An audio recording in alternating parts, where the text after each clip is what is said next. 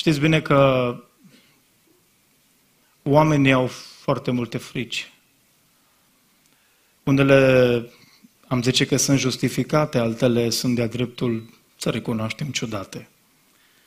E adevărat că la fel de ciudată este și uh, modul, modul în care sunt definite.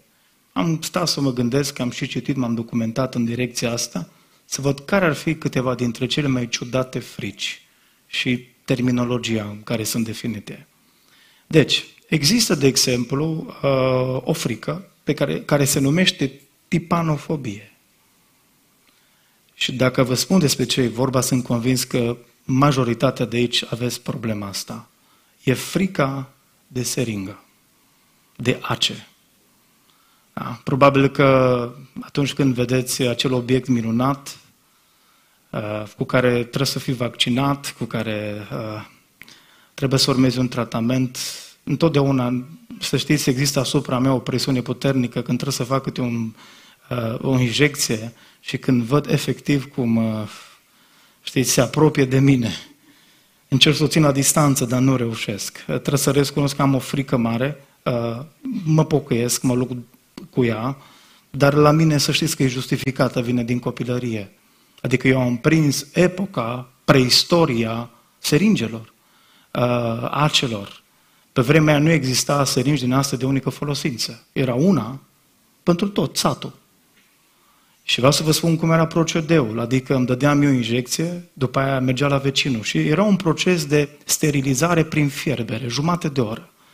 Acum, de regulă, nu începea cu mine că eram vreo 5-6 tot timpul bolnavi în sat. Răcel, cu ce se trata pe vremea noastră, vorbesc de anii 90, cu Sfânta Moldamină, dacă ați auzit de ea.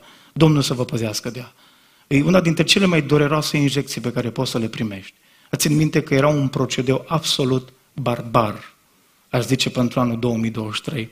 Aveam uh, un fel de, din ăsta, de vaccinator de serviciu. Nici nu avea studii în domeniu, să ne înțelegem. Dar el îi cam, le dădea injecții la cam toți din sat. Era din satul vecin, țin minte, și când venea la noi acasă, eu intram undeva ghemuit în pat și efectiv în, uh, în locul acela unde eram și vaccinat de regulă în bucătăria casei noastre, omul ăsta jumate de oră fierbea seringaia, o, o steriliza și o stăteam, așteptam jumate de oră să-mi dea injecția Vreau să vă mai spun că avea și un chip foarte angelic. Zicea că e Iosef Mengele de la Auschwitz, uh, Îngerul morții, jumate de oră eram efectiv uh, uh, întrepidați. Am, am avut problema asta, o am și când văd de regulă un ac, seringă, wow, zic, Doamne ajută, și cred că unii de aici. Da, există genul ăsta de frică, poate unii au, poate că nu. Dar haideți să vă spun că mai există și o altă frică, se numește ergofobie. Eu vă spun că cei mai mulți români suferă de asta. Știți ce înseamnă ergofobie? Frică de a munci. Știți că există oameni care le e frică să muncească. Nu știu de ce, dar au frică asta. Ei, dacă există și ergofobie, vreau să vă spun că există și gamofobie. Frica de căsătorie. Ia auziți. Deci acum, din seara asta, te duci cu un diagnostic acasă. Nu știu ce ți-a vorbit Domnul, dar știi, Domnule, am frica asta. Și mă rog ca Domnul să o vindece. Acum să zicem că scap de frica asta de gamofobie, frica de căsătorie se rezolvă într-un singur mod. Te căsătorești. Închizi ochii, în credință, Doamne ajută și vezi ce e după aia. Dar dacă treci de frica asta numită uh, gamofobie, frica de căsătorie, s-ar putea să ai o problemă după aceea. Când mai vine o frică, se numește, uh, să, am repetat de cinci ori cuvântul, nu mi iese nici acum, sper, se numește penterafobie, frica de soacră. Mai există și o altă frică foarte larg răspândită. Eu le-am luat pe cele mai reprezentative pentru poporul român. Uh, se numește decidofobie. Adică sunt oameni care le este frică să ia decizii. Să ia decizii în viață. Acum vreau să fac câteva precizări în partea asta introductivă legate de frică, pentru că este subiectul major pe care vreau să-l abordez în seara aceasta. Dragii mei, frica nu este ceva natural. Noi, dragii mei, dacă vreți, în setul din fabrică, noi nu aveam problema asta. Pentru că, dragii mei, frica nu e ceva natural primit la creație. Ea apare, dacă vă uitați în Cuvântul Lui Dumnezeu cronologic, frica apare după căderea în păcat. Vă duceți aminte când uh, Adam îi spune lui Dumnezeu, Dumnezeu care îl caută pe om, îl strigă pe om și zice Adam, Doamne, zice, ți-am auzit glasul în grădină, mi-a fost frică pentru că eram gol și m-am ascuns. Și atât, dragii mei, apare prima dată în istorie cronologic vorbind frica. Și noi vedem că această frică nu este ceva natural, nu e prin creație. Ea este o consecință a căderii omului în păcat. Pe de altă parte, dragii mei, Dumnezeu a îngăduit ca această frică să poată să fie canalizată într-un mod constructiv și anume, există o frică pe care Dumnezeu uh, ne-a lăsat-o, a pus-o în noi, dacă vreți, pentru ca noi oamenii să putem percepe anumite pericole. Se numește instinctul de autoconservare. Adică nu o să te arunci de la etajul 5 să vezi dacă legea gravitației funcționează. Vei avea în mod natural în tine o anumită frică, o anumită reținere. De ce? Pentru că frica aceasta poate să acționeze ca un instinct de autoconservare. Și în plan fizic, scopul ei, dragii mei, este să ne țină la distanță de pericole și, bineînțeles, în siguranță. Acum însă mai este o a treia precizare pe care vreau să o fac. Frica, dragii mei, trebuie să aibă întotdeauna un obiect, să se raporteze la ceva, la o cauză pentru a fi justificată. Putem astfel să categorisim sau să catalogăm frica după obiectul sau după cauza ei. Dar vreau să precizez, există frici justificate și există frici nejustificate, cele mai multe din ele sunt absolut imaginare. Uh, și o frică, dragii mei, ca să fie justificată, trebuie să fie întotdeauna reală, iminentă și, uh, bineînțeles, să se raporteze la un obiect concret. Acum, sunt câteva statistici pe care vreau să vă le dau în zona aceasta. De exemplu, uh, statistic vorbind, ai șansa, șansa. Acum nu, nu fi tu care extragi numărul norocos de la 6 din 49. Dar vreau să vă zic, există șansa de a fi atacat de un rechin. Știți care e raportul? 1 la 3,7 milioane. Statistic vorbind, ai șansa să fii vizitat, cercetat de un rechin. Uh, și din cauza asta, să știți, milioane, zeci, sute de milioane de oameni nu intră în apă. Pentru că le este frică, pentru că e potențial 1,3,7 milioane de cazuri. Pe de altă parte, există o altă chestie statistică. De exemplu, fric, adică statistic vorbind, șansa de a fi atacat de un urs. Deși cred că în România statistica asta e mult mai mare, dar asta e la nivel global. Frica de a fi atacat, de exemplu, de un urs este de 1 la 1 milion. Și să știți că există oameni, și cunosc oameni, care nu îndrăznesc să meargă în pădure, pentru că să tem că se vor întâlni cu ursul. Vreau să vă dau o veste bună, ursul vine spre Oradea. Îi pacip în comunele limitrofe. Vă rog să citiți Bihoreanu.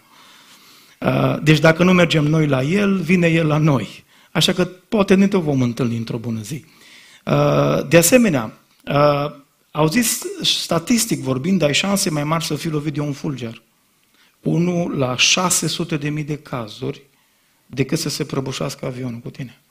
Și sunt foarte mulți oameni care nu călătoresc cu avionul pentru că le este frică. Statisticile acestea spun ceva. Întotdeauna, dragii mei, vorbesc despre o realitate din spate. Însă, dincolo, dragii mei, de, de aspectul acesta statistic legat de frici, de faptul că ele sunt un lucru pe care noi îl experimentăm, îl trăim, stări cu care ne confruntăm. Mă uit în această seară împreună cu dumneavoastră în Cuvântul lui Dumnezeu și uh, îl, văd pe, îl văd pe Gedeon trăind într-o vreme, într-o generație care pur și simplu este copleșită de frică. Și dacă vă uitați cu atenție, dragii mei, frica trece granițele. Frica de foarte multe ori uh, este aici și dintr-o dată merge în altă parte, cumva circulă într-un mod sau altul. De ce vă spun asta? Cu câteva generații în urmă, dacă vă uitați în Cuvântul lui Dumnezeu, cronologic, istoric vorbind, poporul evreu când intră în țara Cananului, uh, oamenii din jur, popoarele din jur, sunt atât de îngrozite de evrei, care, culmea, și și interesant, n-aveau o armată profesionistă, uh, n-aveau veste antitero, n-aveau uh, uh, F-16, n-aveau F-35 Raptor, n-aveau blindate, n-aveau nimic din toate acestea. Aveau un singur lucru însă, pe Dumnezeu. Și când Dumnezeu este cu tine, frica nu-i mai în tabăra ta, ci în tabăra cealaltă. Ceea ce este, însă, din păcate, tragic în istoria poporului evreu este că vine după generația aceasta o altă generație și o altă generație care zice Biblia că nu l-au mai cunoscut pe Dumnezeu. Se depărtează de Dumnezeu și Dumnezeu se depărtează de ei. Și pentru că Dumnezeu nu mai este cu ei, uitați-vă unde ajung lucrurile. Se ajunge, gândiți-vă că acest popor de care alte popoare tremurau de frică, se ajunge, spune cuvântul lui Dumnezeu, ca acest popor să ajungă ca de frică, după câteva generații mai târziu, să se ascundă pe unde apucau.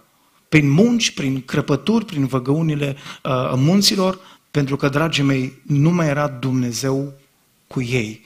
Și unde nu-i Dumnezeu, dragii mei, frica e la ea acasă. Frica vine uh, neinvitată când Dumnezeu nu este prezent în viața ta.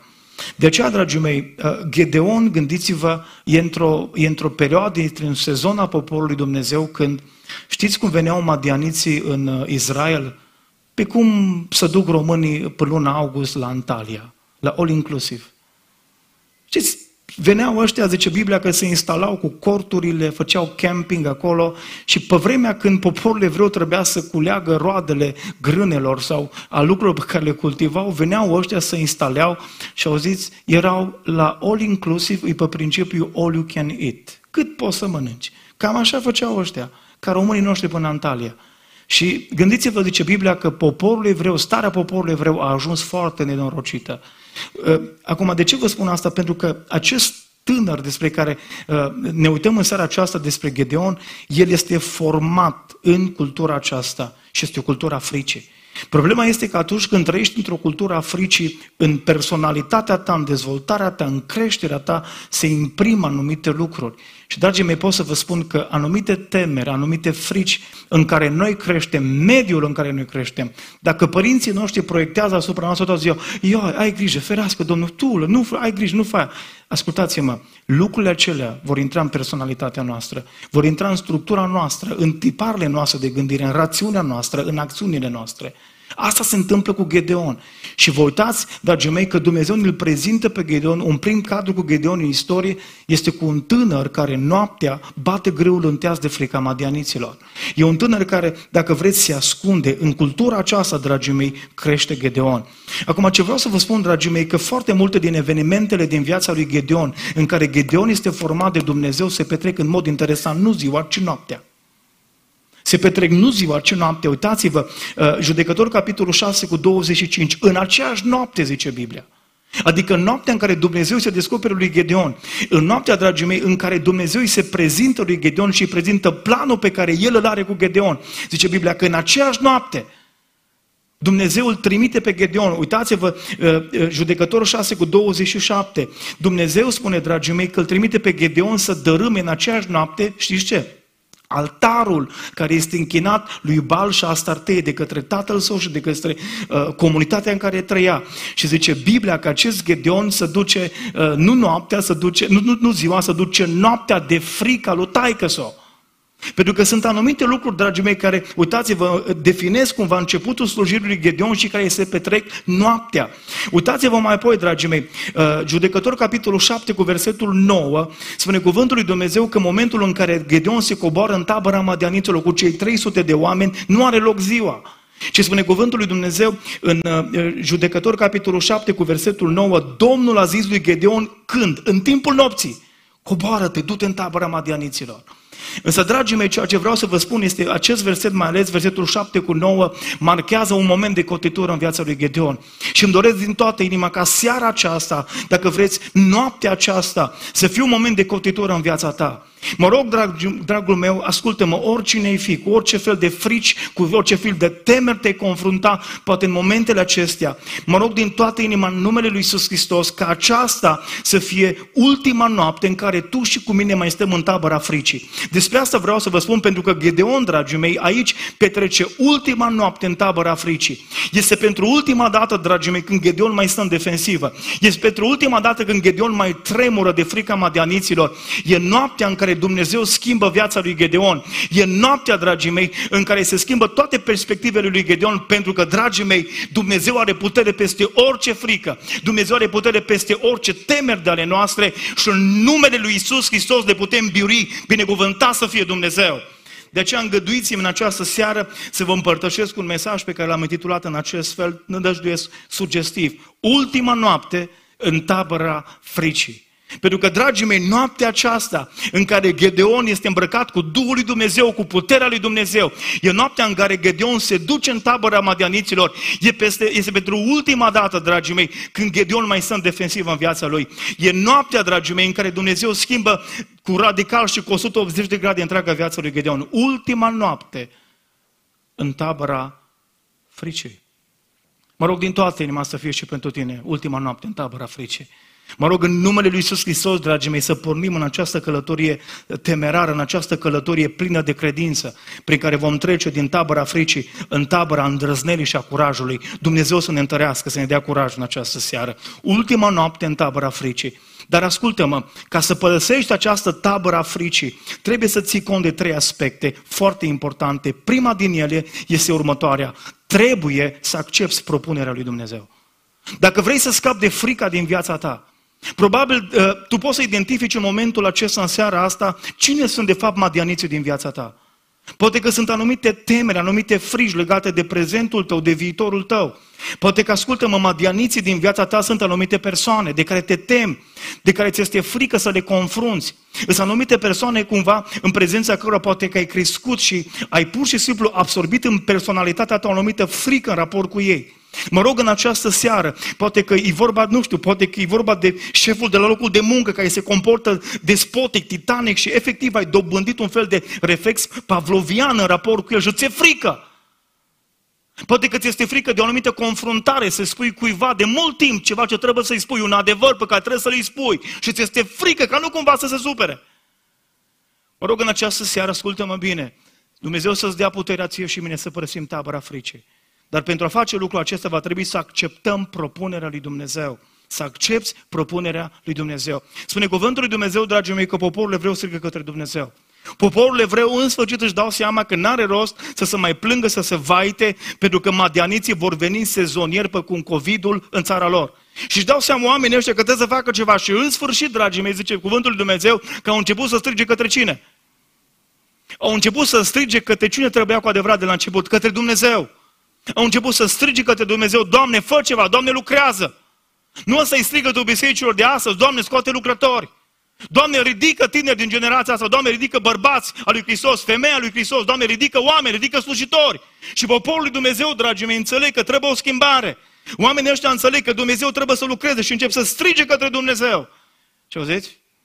După ceva timp, Dumnezeu vine cu o propunere.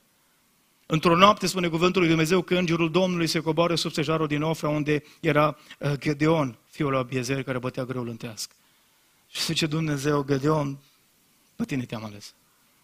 Tu ești propunerea mea.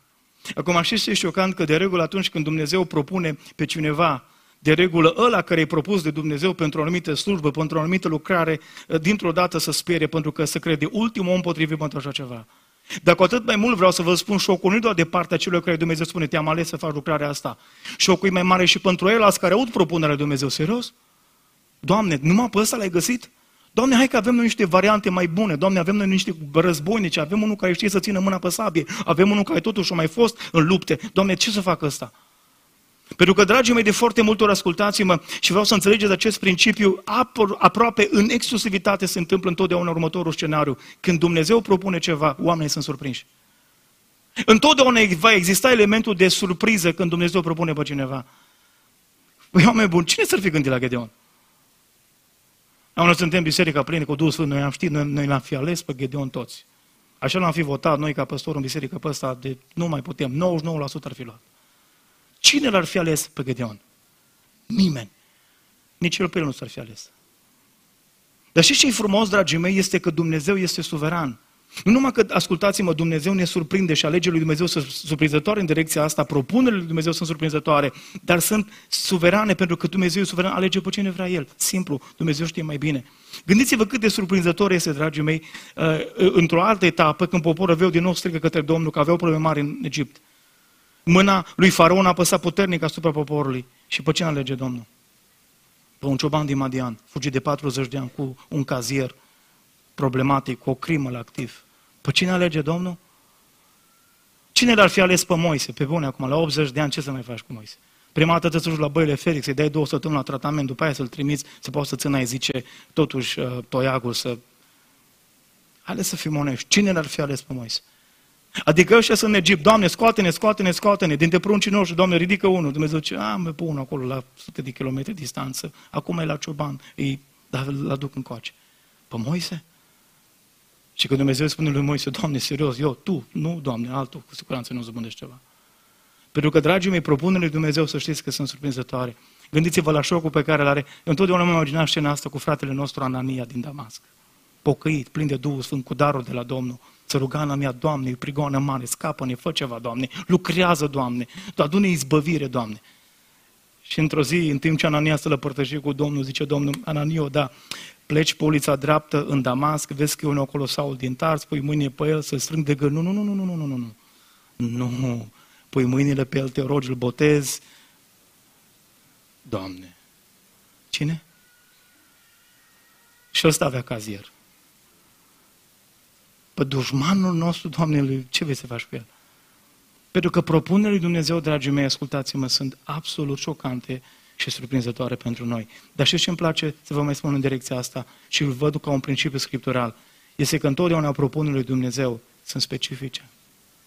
Dumnezeu, dragii mei, îi spune lui Gedeon versetul 14, ascultați, du-te cu puterea aceasta pe care o ai. Cu care putere? Cu aia viitoare. Du-te cu puterea care? Aceasta. Problema este că Gedeon nu vedea nicio putere. Dar faptul că ceva tu cu mine sau cu mine nu putem să vedem nu înseamnă că nu există. Du-te cu puterea pe care o ai, pentru că, dragii mei, atunci când Dumnezeu alege, trebuie să recunoaștem, ne surprinde, e suveran pentru că El are ultimul cuvânt. Dar Dumnezeu, dragii mei, alege specific. Când Dumnezeu îl pune deoparte pe Barnaba și pe Saul, zice, a spus Duhul Sfânt în felul următor, fapte 13, puneți-mi deoparte pe cine? Pe Barnaba și pe Saul pentru pentru, pentru lucrarea la care i-am chemat. Asta e nișa în care te chemă Dumnezeu. Pentru că Dumnezeu, dragii mei, face propunere pe care noi trebuie să le acceptăm. Este greu să accepti lucrul ăsta. E greu să accepti că tocmai pe tine tu ales Dumnezeu. De regulă nu te vei vedea niciodată când Dumnezeu te alege la ceva. Nu te vei vedea pe tine persoana potrivită. Dar vreau să vă spun un lucru, frații mei. Ca să poți să părăsești tabăra fricii, va trebui să accepti propunerea pe care Dumnezeu se face. Ești dispus să faci lucrul ăsta în seara asta? Ești dispus să-L asculți pe Dumnezeu și să nu mai asculți de fricile tale? E alegerea la care Dumnezeu te provoacă în seara asta să te gândești și să iei o decizie clară și specifică în direcția aceasta. Apoi, dragii mei, al doilea principiu pe care vreau să-l înțelegem, ca să fie pentru tine și pentru mine ultima, ultima noapte în tabăra fricii, Va trebui să asimilezi perspectiva lui Dumnezeu. Asimilează perspectiva lui Dumnezeu.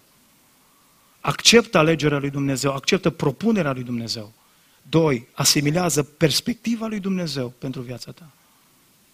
Tu ai o perspectivă, Dumnezeu are alta. Și vreau să vă spun uh, în mod concret ce înseamnă asta. Dragii mei, și o spun cu toată responsabilitatea, chiar nu contează cum te vezi tu. Și chiar nu contează cum te văd alții. Dacă contează ceva, contează cum te vede Dumnezeu. Știi ce contează? Cum te vede Dumnezeu. Tu te uiți și te vezi ultimul neputincios și falimentar. Și Dumnezeu spune, hei, oglinda nu e bună. Cum te văd eu contează. Domnul este cu tine acum.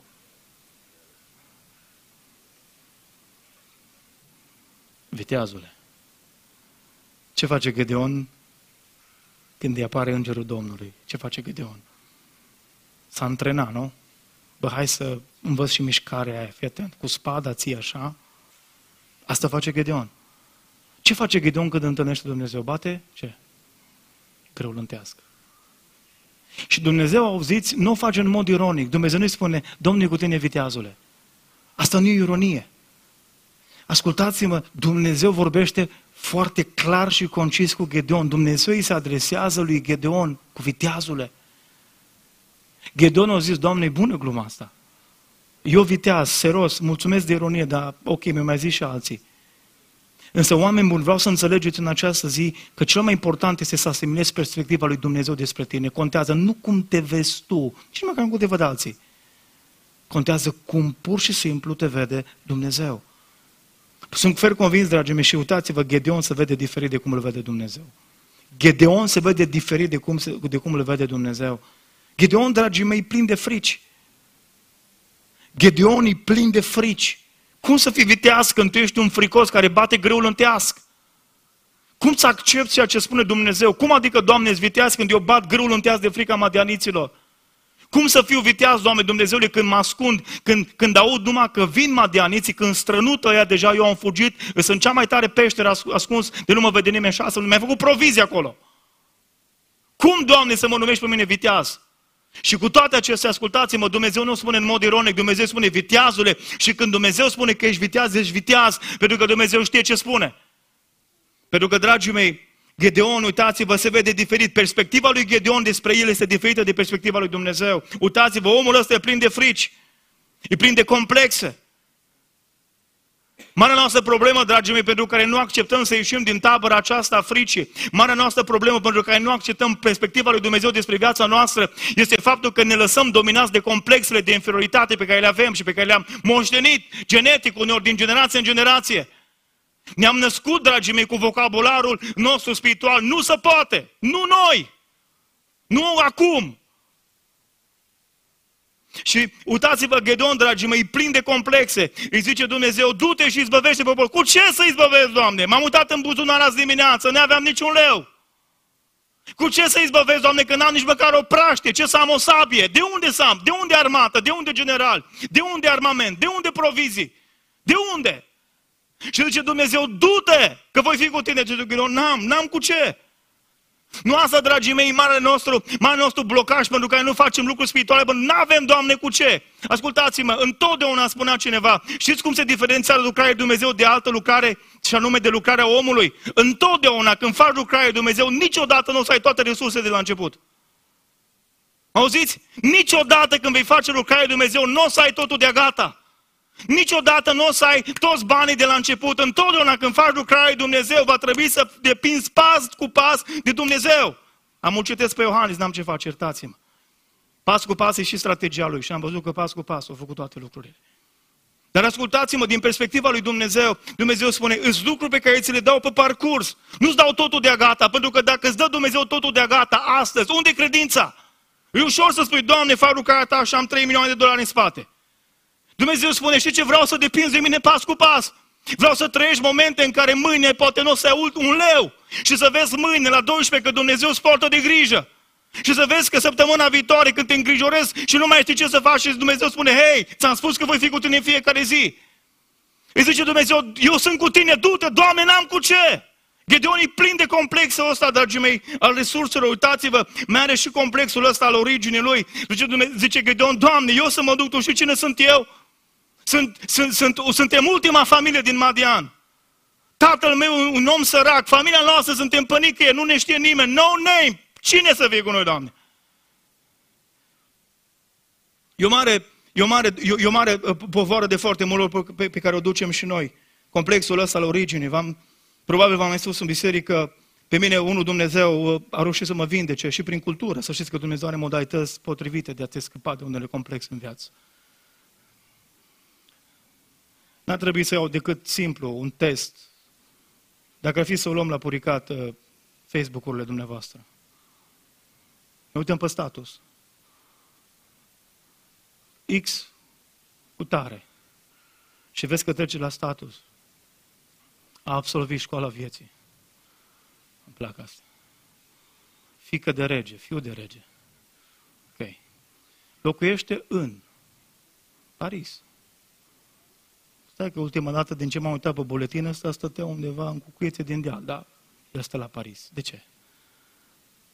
De ce dacă trăiești într-un sat, adică să trebuiască să streci că stai în Cluj-Napoca? Ca ce chestie? Și ce înseamnă asta? Avem un complex.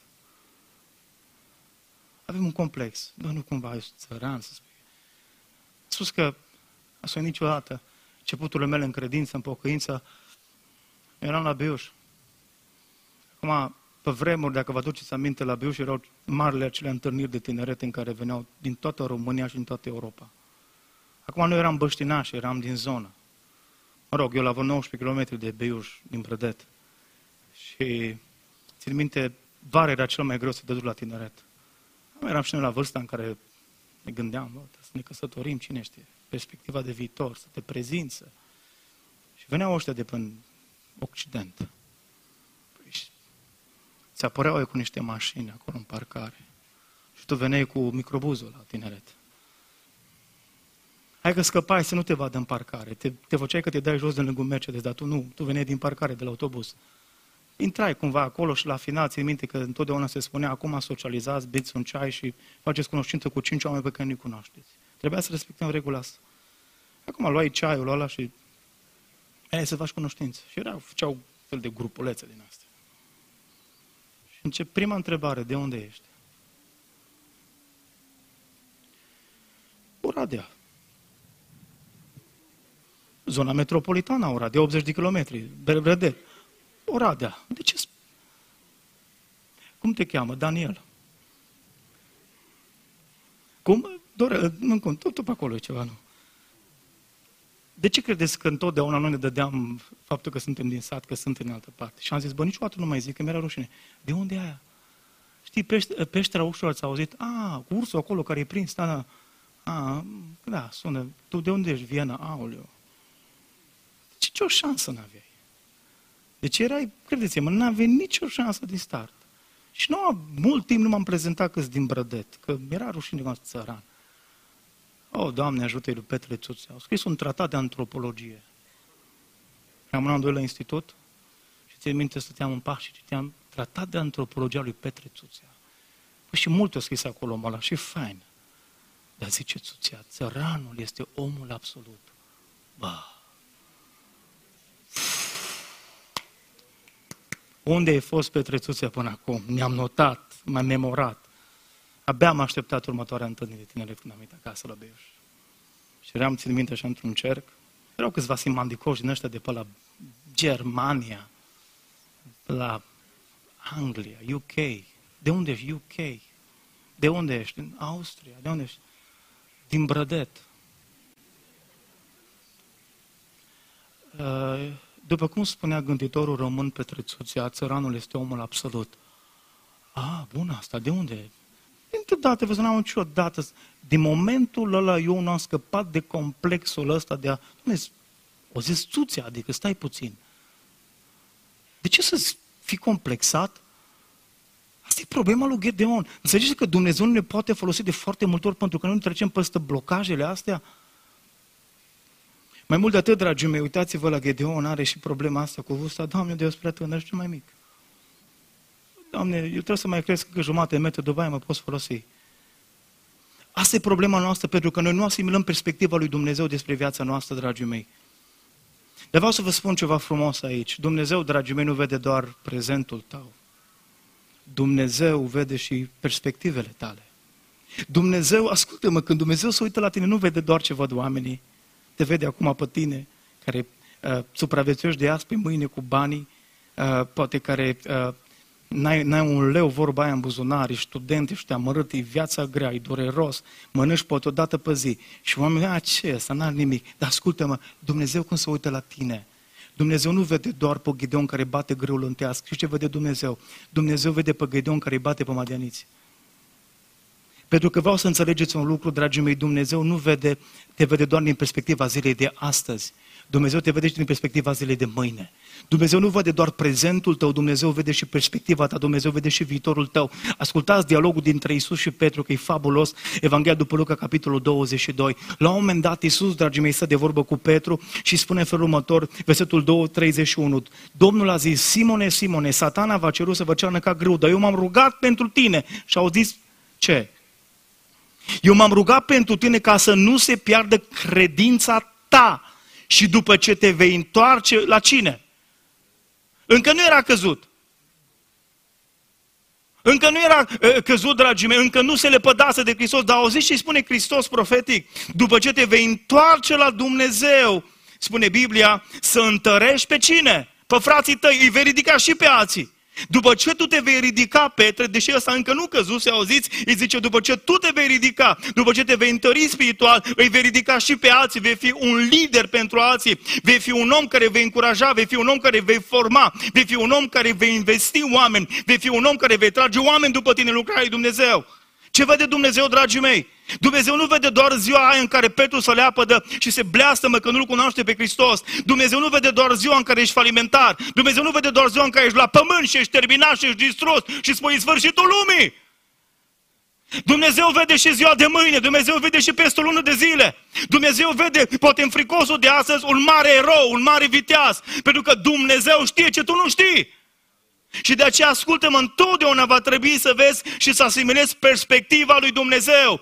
Și când spun de perspectiva lui Dumnezeu, vreau să mă rețineți un principiu. Nu contează cât sunt cu tine. Și nu contează cât sunt împotriva ta. Contează cine este cu tine. Nu contează cât sunt împotriva ta, nu contează cât îți madianiții, că frunză și arbă, fără număr, zice Biblia. Nu contează, ascultă-mă, nici măcar cât ai cu tine, că ai numai 300 la un moment dat. Și că statistic vorbim, raportul în care Gedeon, dragii mei, este cu, este cu poporul evreu, e de 1 la 500 un evreu la 500 de madianiți. Acolo ajunge la un moment dat, când mai rămâne cu 300 de oameni. Unul la 500. Și Gedeon a trebuit să învețe perspectiva lui Dumnezeu. Gedeon nu mai privi la numărul oamenilor. Gedeon nu contează, lasă numărătoare, lasă statisticile. Uite ce spun statisticile, uite ce spun graficile acestea, nu contează. Și ce contează din seara asta să înțelegi? Contează cine este cu tine. Și zice Dumnezeu, auziți ce spune Dumnezeu lui Gedeon, eu voi fi cu tine eu voi fi cu tine. Dacă Dumnezeu este cu tine, poți să fie 5.000, 20.000, 100.000 împotriva ta. Vei ieși biruitor, pentru că El este cu tine. Și este singurul mod, ascultă-mă, în care vei putea să ieși din tabăra fricii. Ultima noapte în tabăra fricii. Va trebui să accepti perspectiva lui Dumnezeu, să asimilezi perspectiva lui Dumnezeu despre viața ta. Va trebui să accepti propunerea lui Dumnezeu pentru viața ta. Și trei, ascultă-mă, va trebui să asculți de poruncile lui Dumnezeu. Va trebui să asculți de poruncile lui Dumnezeu. Să asculți de poruncile lui Dumnezeu. Și ca să asculți de poruncile lui Dumnezeu, vine primul mare moment greu și de provocare în viața lui Gedeon. Îi zice Dumnezeu lui Gedeon, Gedeon, du-te acasă. Doamne, dar ai zis că trebuie să mă bag cu madianiție. Numai puțin, urmează și capitolul 2, dar prima dată capitolul 1. Du-te acasă. Și ce să fac? Pune mâna pe barost, tai că o are acolo în zona din fața casei, împreună cu unchii tăi, împreună cu veșorii tăi. Vezi că eu construit un altar închinat lui Bal și Astartea. Și ce fac? Pune mâna pe un ciocan, fă praf. Doamne, mă duc la Madianiți. Nu, nu, nu, te duci acasă du-te acasă. Ce spune Dumnezeu lui Gedeon? Auziți? În aceeași noapte, judecătorul capitolul 6 cu 25, în aceeași noapte Domnul a zis lui Gedeon, ia vițelul tatălui tău și un alt aur de șapte ani. Ce fă? Dărâmă. Altarul lui Bal care este al cui? Al tatălui tău. Și taie parul închinat a startei care este deasupra. Versetul 26. Care este ordinea? Să zidești Apoi ce? Un altar închinat lui Dumnezeu. Ne-am vrea direct la altar să trecem. Venim la altar și Dumnezeu du-te la altarul la de tine acasă și fă praf. Dumnezeu spune, fă curățenie în propria ta viață, în propria ta familie. Și după aia vină și zidește altarele. Vei să poți să porți lupte cu madianiții, vei să intri în tabăra madianiților. Prima dată de lupta, acolo în proximitatea ta. Fă curat dacă vrei să construiești ceva. Același principiu îl văd și la împăratul Iosia. Și cu ce începe Iosia la 20 de ani? Și cu ce a început Iosia când începe reforma? 2 Cronici 34 cu 3, în al 8 an de domnie, pe când era încă tânăr, a început să caute pe Domnul, tatălui său David. Și în al 12-lea an a început ce să facă? 2 Cronici 34 cu 3, să curățească Iuda și Ierusalimul. Și după ce zice Biblia că a curățit Iuda și Ierusalimul, vine pasul 2, versetul 8, 2 Cronici 34 cu 8. În al 18 an al Domniei a durat vreo șase ani. În al 18 an al domniei, după ce a făcut curățenie, ani de zile, zice Biblia așa, după ce a curățit țara și casa, a trimis pe Șafan, fiul lui Cutare, pe Maseia, căpetina cetății și pe Ioac, fiul lui Ohaz. Arhivarul ce să facă? Ce să facă? Să meargă la templu. Să meargă unde? La casa lui Dumnezeu. Când? După. După ce faci curat. După ce faci curat în propria ta viață. După ce te duci unde te trimite Dumnezeu prima dată, apoi poți să te duci în tabăra madianiților. Noi am vrea, dragii mei, să treacă Domnul peste etapa asta și de ce? Pentru că e cel mai greu să faci curățenie în propria ta casă. Cel mai greu este să dărâm, dragii mei, dărâmăturile care sunt în fața casei tale. Cel mai, cel mai greu pentru noi, ascultați-mi, este să slujim, știți unde? În contextul oamenilor care ne cunosc cel mai bine. Stai că s-o, bă, dar ce te-a apucat? Că era avea o criză de nervi, acum dintr-o dată ești sunt, eu nu mai poți. Mă duc la Madeniț, că ei nu mă cunosc, că ei cred că sfânt. Dumnezeu spune, nu, nu, du-te acasă. Și începe de acolo, pentru că asta este etapa lui Dumnezeu. Dar ascultați-mă, când, când îl asculți pe Dumnezeu, când îl asculți pe Dumnezeu, nu doar că trebuie să încep cu ordinea asta, dar când îl asculți pe Dumnezeu, o să ai parte de niște binecuvântări deosebite. O să ai conflicte cu oamenii. Știu că adore asta. Știu că de foarte multe ori ai avut conflicte cu oamenii din cauza ta, din cauza, cauza firii pământești, din cauza nervilor tăi, din cauza ambițiilor tale. De ce Dumnezeu știi ceva? Există un conflict, există o problemă pe care o să ai cu oamenii, nu din cauza ta, ci din cauza mea. Se pare absolut fabulos ce spune cuvântul lui Dumnezeu. Auziți? Geneza, capitolul 6, cu 27.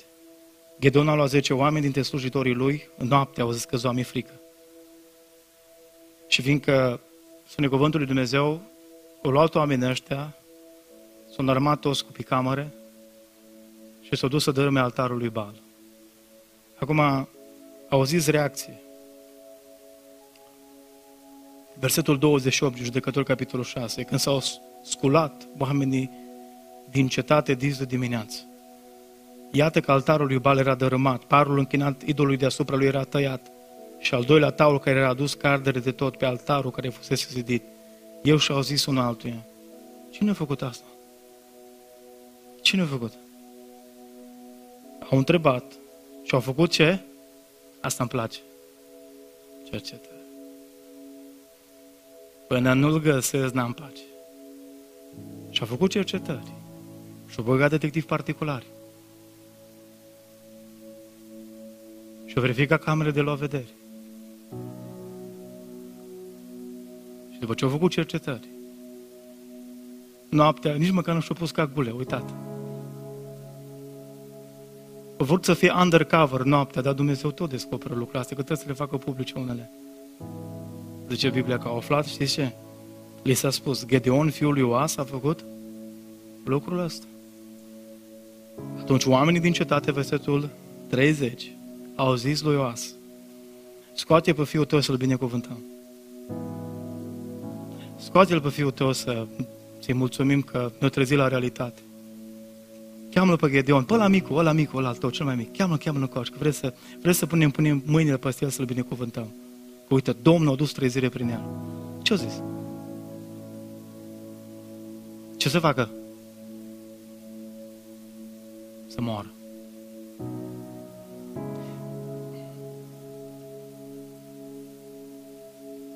Când îl asculți pe Domnul, se răscoală oamenii.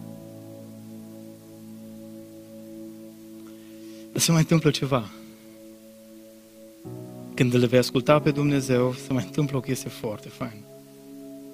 De care se leagă și tot ce v-am spus în seara asta. Frica. Am zis că se mută, plecă dintr-o parte în alta. Frica, dragii mei, și ce face? Pleacă în tabăra cealaltă. Când îl asculți pe Dumnezeu, frica pleacă în tabăra cealaltă. Acum știți ce am crede noi dacă n-am ști Biblia? Am crede în felul următor. Știți că la un moment dat Gedeon când se prezintă Dumnezeu îi pune un semn. Gedeon e omul cu semne, pochitul la cu semne. Penticostalul la, Doamne, dă-mi un semn. Și au zis, Doamne, dacă Tu îmi vorbești, uite, aduc azime, aduc uh, uh, jertfa asta, de, uh, uh, uite, aduc iedul ăsta, îl pun pe stâncă și, Doamne, Dumnezeu ce face? Aprinde focul, mistuie, mistuie jertfa aia de mâncare. Semn? Semn. Dar nu a fost combustie internă acolo. Dintr-o dată, zice Biblia, că s-a prins focul și o mistuit și Gedeon primește semn de la Domnul. Ok. Și spune Biblia că imediat după aceea, am crede, Gedeon a scăpat de frică, gata, Domnul a dat un semn, Gedeon merge mai departe, așa îi crede. Că uneori semnele te ajută. Auziți? Versetul 27 din Geneza, din, din judecător 6. Gedeon a luat 10 oameni dintre slujitorii lui și a făcut ce spusese Domnul. Dar atenție, știi când a fost atât? După ce Domnul i-a arătat semnul cu focul. Dar fiindcă se temea de casa tatălui său, încă avea probleme cu frica, încă nu a scăpat de frică Gedeon. După ce îți arată Domnul culmea semne, după ce îți dovedește Domnul, bă, eu sunt, pune jertfa acolo și o să vezi că am somisui, să prinde focul. Vezi cu ochii tăi minunea și cu toate astea. Doamne, eu mă duc nu zoace, mă duc noapte, că mi-e frică să nu mă prindă. Bun. Acum mai crede, dragii mei, pentru că la un moment dat vine un alt tip zice, Domnul, ok, du-te, bate-te cu madianiții. Și zice că Domn, Doamne, stai că eu noi suntem cu semnele. Doamne, știi ceva? Uite, pun lâna. Și Doamne, dacă, dacă lâna o să fie îmbibată cu apă și dacă tot pământul din prejur o să fie uscat, cred și mă duc și mă luc cu badaniții. Bun, zice Domnul, pun eu. Spune Biblia, se întâmplă semnul.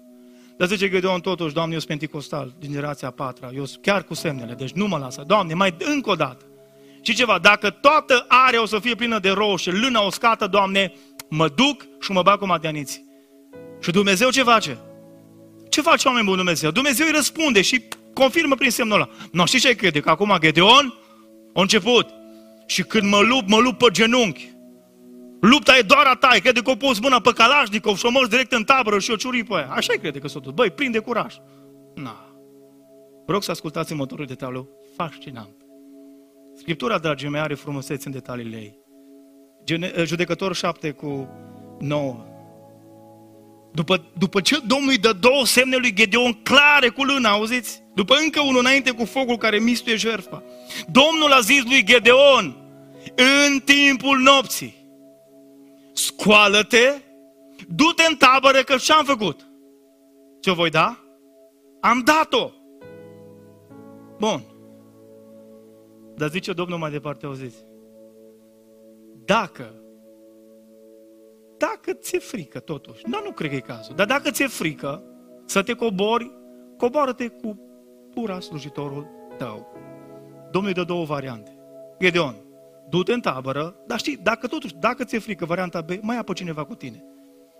Și acum ascultați un om care a primit trei semne mari, puternice de la Domnul, ce face?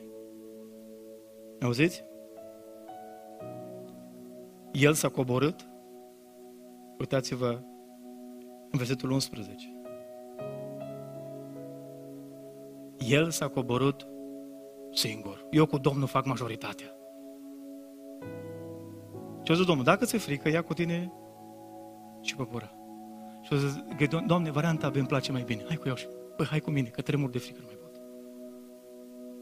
Pentru că noaptea fricile sunt mai intense, nu așa? Și spune Biblia că s-a coborât Gedeon pura. Și zice Dumnezeu lui Gedeon, ascultă Gedeon, știi unde îți vei da seama că sunt cu tine? Hei, îți mai dau un semn. Nu fii atent. Te duci, te cobori în tabără și tras cu urechi la ce vorbesc ei acolo. Și se duce Gedeon, auziți? Și spune cuvântul Domnului că se întâmplă următorul aspect. Gedeon, versetul 13, judecători 7.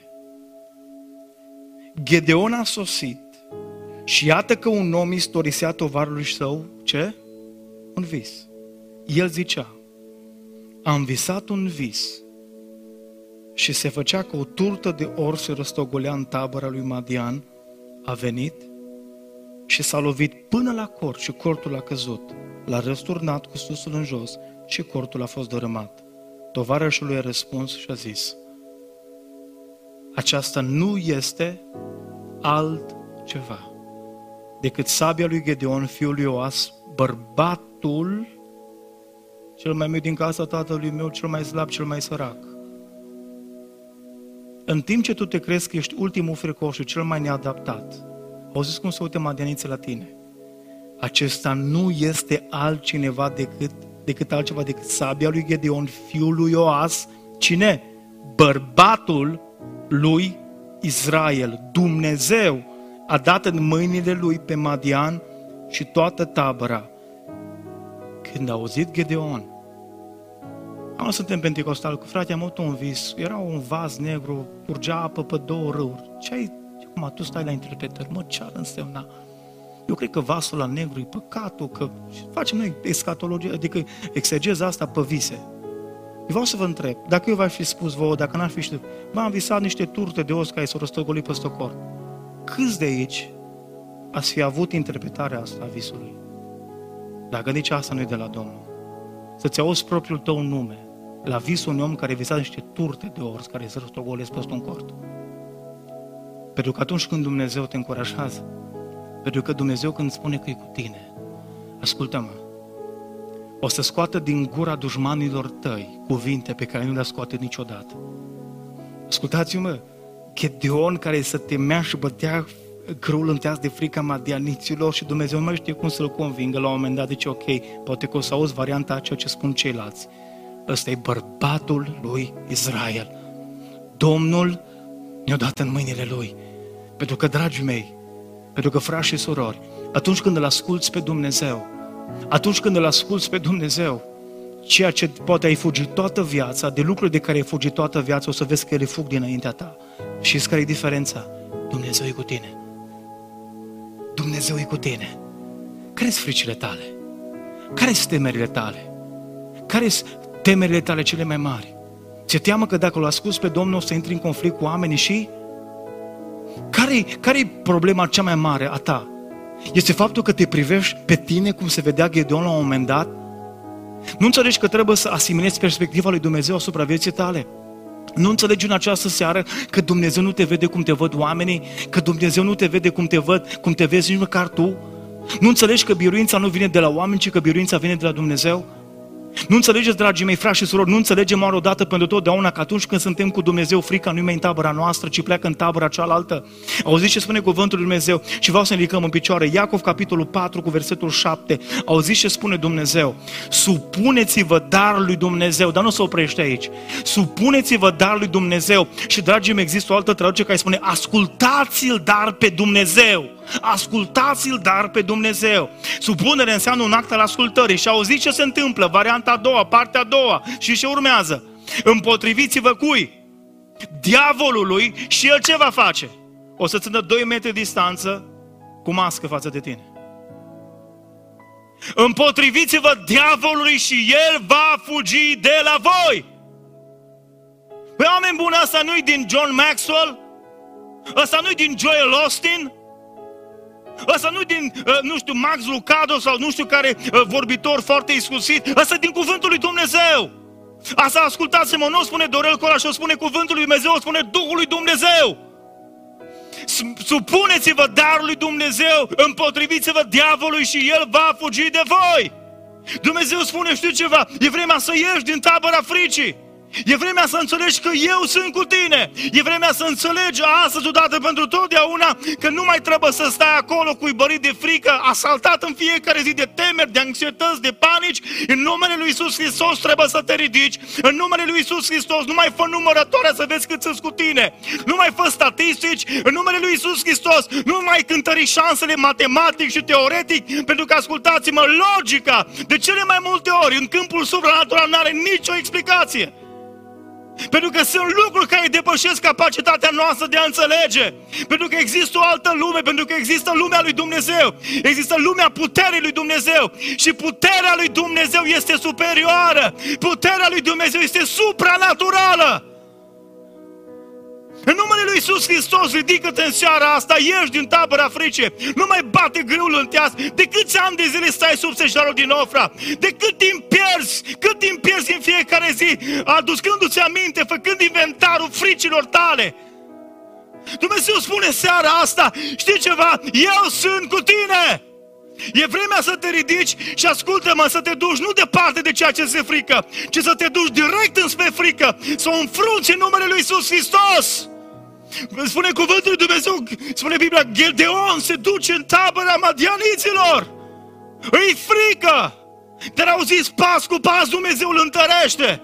Și la un moment dat Gedeon vede o scenă la care doar în visele lui cele mai frumoase înainte ar fi sperat. Vede, spune cuvântul lui Dumnezeu, cu mii și zeci de mii de oameni care să adunaseră să-i cotropească, să le ia mâncarea, să-i nimicească, să-i umilească. Vede cum cei de care au fugit toată viața. Pur și simplu fug dinaintea lui. Care e diferența? E Dumnezeu cu el.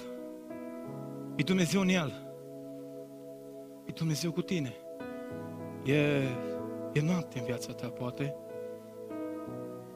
E o noapte grea. E o noapte în care trebuie să te degiți. Îți vei, înfrind, îți vei înfrunta fricile sau o să ți le numeri în continuare. E vreme să faci un pas prin credință în numele Lui Iisus Hristos în seara asta și să spui, Doamne, aleg să ascult de Tine, de poruncile Tale. Aleg, Doamne, să asimilez perspectiva Ta asupra vieții mele. Doamne Dumnezeule, aleg, Doamne Dumnezeule, aleg propunerea Ta pentru viața mea. Dacă Tu mă vrei, Doamne, acolo mă duc. Dacă Tu mă vrei, Doamne, în modul acesta, în lucrarea aceasta, în mod specific, dacă Tu mă vrei, Doamne, acolo mă duc. Pentru că, ascultă-mă, nu e vorba de Tine. Nu e vorba de cât sunt cu Tine. E vorba de cine este cu Tine.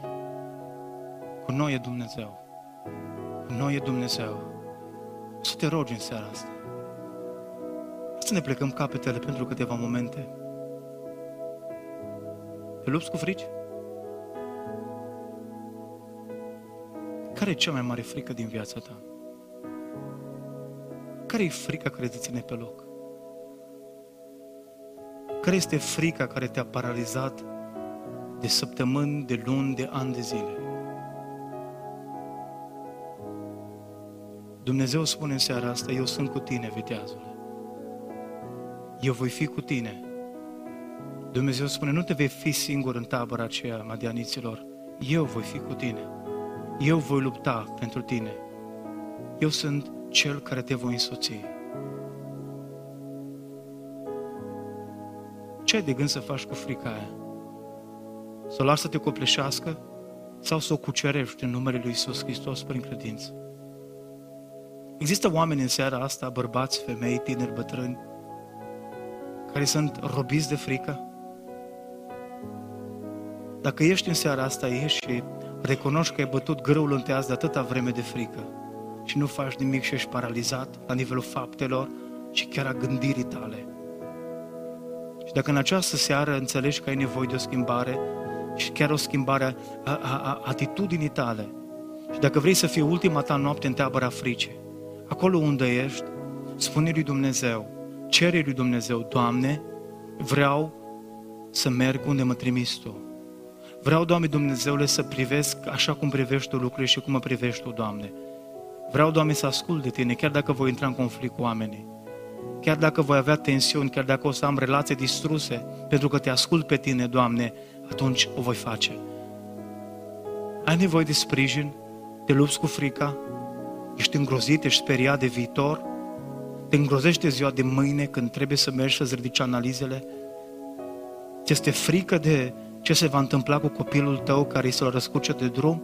Și ai încercat ca părinte în toate modurile posibile să îndrum pe drumul cel bun, dar pur și simplu simți că pierzi controlul și ți este frică? Îți este frică cu privire la, la, la, la, la, la investiții pe care le-ai făcut? Te tem că s-ar putea să pierzi totul? Care sunt cele mai mari frici ale tale? Dumnezeu spune, adu-mi-le încoace. Dă-mi-le mie în seara aceasta. Pentru că vreau să-ți dau un duc de îndrăzneală. Pentru că Dumnezeu vrea să șoptească în seara asta, eu sunt cu tine. Eu sunt cu tine. Tu înțelegi că poți să pui șapte mii de semne și să primești șapte mii de confirmări de acum încolo, până când nu te ridici și pleci înspre Madianiți. Frica va fi tot în viața ta? Dumnezeu spune, ei, du-te, pentru că eu voi fi cu tine. Ai nevoie de ajutor, ai nevoie de sprijin. Vrei ca Dumnezeu să te îmbărbăteze în seara asta.